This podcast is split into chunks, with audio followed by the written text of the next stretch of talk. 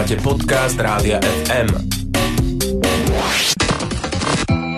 Tech FM. Budúcnosť je dnes. Pekné popoludne želám Tomášovi Prokopčákovi z OSME, ktorý je tu spolu so mnou. Ahoj, vitaj. Ahoj. No, tak v dnešnom Tech FM sa budeme rozprávať o tom, že na poloch sa deje niečo di- divné, ale ešte predtým sa budeme rozprávať o tom, že vikingovia z Grónska zmizli a vraj im tam došla voda. Čo vieme o vikingoch v Grónsku, Tomáš? My vieme, že tam dorazili niekedy na konci 10. storočia, a teda aj keď uh, vlastne v angličtine je to Greenland, nikdy to nebola úplne zelená zem. Skôr to bola taká propaganda, aby vikingovia išli z Islandu ďalej na západ. No a v tých najideálnejších dobách na tom, na tom Grónsku žilo zhruba 3000 vikingských rodín, čiže tam mohlo byť 10-12 tisíc ľudí už teda v tom období medzi 10. a, a prelomom 14. a 15. storočia, kedy vieme, že sa stalo niečo zvláštne a tí vikingovia úplne zmizli z tohto územia. Mhm, no a prečo zmizli? Čo sa predpokladalo? Vedci si dlho mysleli, že to súviselo s ochlaďovaním. Existuje niečo, čo voláme malá doba ľadovanie, kedy v tom období sa začala meniť e, klíma a začalo byť e, zima. No a predsa len tam je zima tak či tak, čiže keď tam bude ešte väčšia zima, tak tam nie sú úplne ideálne podmienky na prežitie. No a to dávalo akési logické vysvetlenie, že tak to predsa len bolo. Len teraz sa veci rozhodli, že to overia a zobrali normálne vzorky pôdy z toho obdobia a zisťovali, čo sa naozaj dialo. No a čo vedci zistili teraz? A ako to zistili? Aj to nám povedz. Urobíš sondu do akéhosi bahna a v tom bahne sledovali v tomto prípade tie týmy uh, dve veci. Jednak uh, existuje známa korelácia medzi uh, teplotou a baktériami a teda tým, aké bielkoviny produkujú. Čiže v tých sondách dokázali, alebo tej vzorke pôdy dokázali vedci zistiť, ako sa menila na základe tých baktérií bakteriálnych spoločenstiev teplota v tom období. No a ukázalo sa, že tá hypotéza, že sa ochladzovalo výrazne, sa nepotvrdila že sa neochladzovalo, alebo nie je tak, aby to mohlo ovplyvniť život. A druhý, druhá metóda dokáže sledovať zase na základe toho, a ako je veľa vody, tak rastliny podľa toho produkujú trošku iné štruktúry. To sa dá merať. No a tak sa výskumníci pozerali aj na tie rastliny, nie len na tie dávne baktérie, aby zistili, že či tam náhodou nebolo niečo s vodou. No a tento druhý ako keby pokus, experiment ukázal, že síce sa neochladzovalo, ale začalo byť čoraz častejšie veľmi sucho. Uh-huh, takže im pr- došla voda, to bol ten dôvod? Došla voda, lebo v princípe je to tak a dodnes na Grónsku tak fungujú, farmári tam žijú aj dnes, ale fungujú tak, že oni musia vlastne v tom krátkom období uh, leta uh, vypestovať uh, plodiny, v princípe do strávy, aby mali potom počas zimy, ktorá je veľmi dlhá, čím krmiť dobytok. A na to treba vodu. Lenže keď je sucho, a to platí dnes rovnako ako v 15. storočí, tak sa neurodí dostatok trávy. A potom vlastne dobytok trpí hladom. Samozrejme, dnes vieme do, doviezť lietadlami zrno, ale tí vikingovia niekedy v tom 14. 15. storočí, keď si neurobili počas leta dostatočné zásoby, pretože nemali dosť trávy, a teda plodín, rastlín, tak potom im umieral v zime dobytok. Uh-huh. A oni sa aj nejako skúšali brániť, alebo rovno to zabalili a odišli? A skúšali sa brániť a nakoniec to zabalili a odišli. A stávali, alebo na konci toho obdobia, na konci 14. a 15. storočí sú nájdené pozostatky zavlažovacích kanálov. Uh-huh. Čiže tí vikingovia, logicky tí farmári, ktorí tam žili, sa snažili odvádzať vodu a zavlažovať svoje polia tak, aby to dokázali prežiť. Plus časť sa začala venovať napríklad lovu túleňov a mrožov a predávať potom tie kly. No len keď odídu farmári za lovom, tak sa nestarajú o pola, o polia a celé sa to ešte zhoršuje. Čiže pokúšali sa zabraniť, pokúšali sa zmeniť e, spôsob, akým fungujú a ako vyzerá ich e, hospodárstvo, no ale zdá sa, že teda neúspešne. Mm-hmm, takže nedostatok vody vyhnal vikingov z Gorónska. My sa z Gorónska presunieme už o malý moment na Antarktídu a aj do Arktídy a budeme sa rozprávať, čo také divné sa na poloch deje. Zostaňte s nami. Počúvate podcast Rádia FM. Toto je Rádio FM a my pokračujeme v tejto chvíli v našej štvrtkovej rubrike Tech FM, ktorú v Popo FM pripravujeme v spolupráci s Tomášom Prokopčakom z Osme.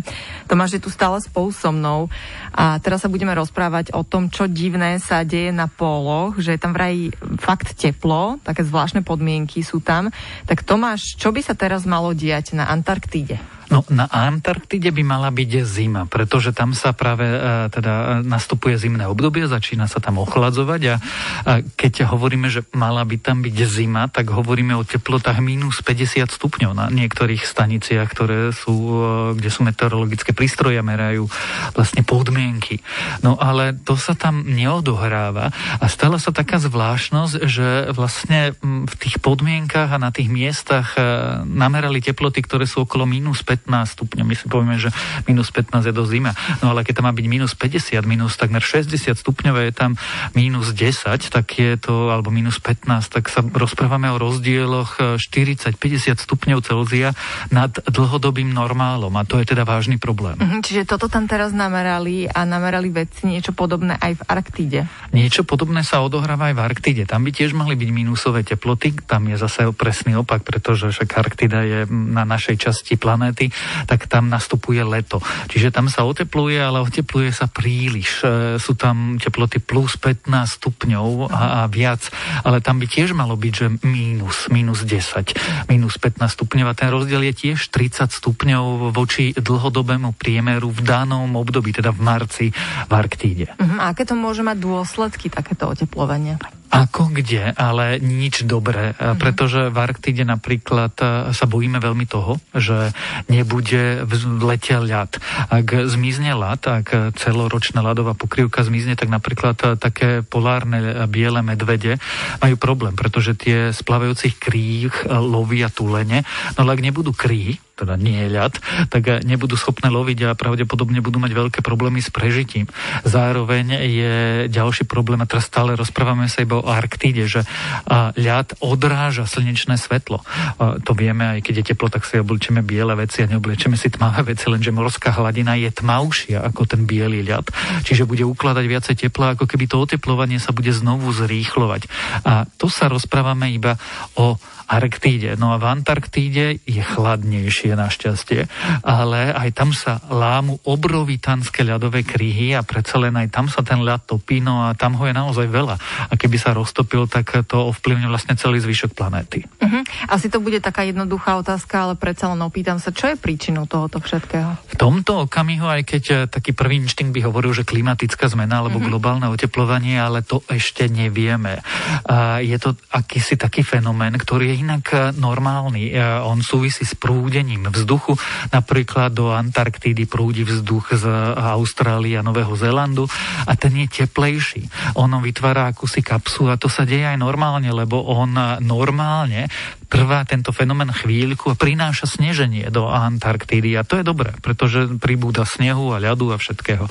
No, len on sa tam akoby to prúdenie je príliš silné a akoby sa zaseklo. A vytvorilo, no predstav si to ako keby pokrývku hrnca na to Antarktídou. Uh-huh. A jednoducho udržuje tú teplotu a tá, to teplo nemôže e, unikať a nevie sa celý ten kontinent e, ochladzovať. A čo si podobné sa deje aj na našej severnej pologuli v Arktide.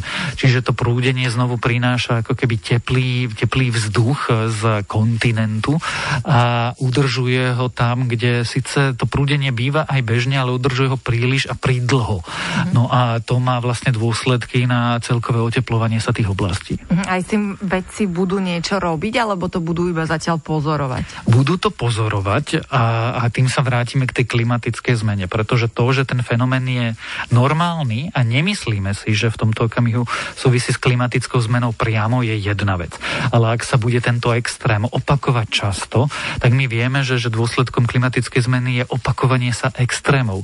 To neznamená, že, že teraz to oteplovanie priamo vyvoláva napríklad v Európe tornáda.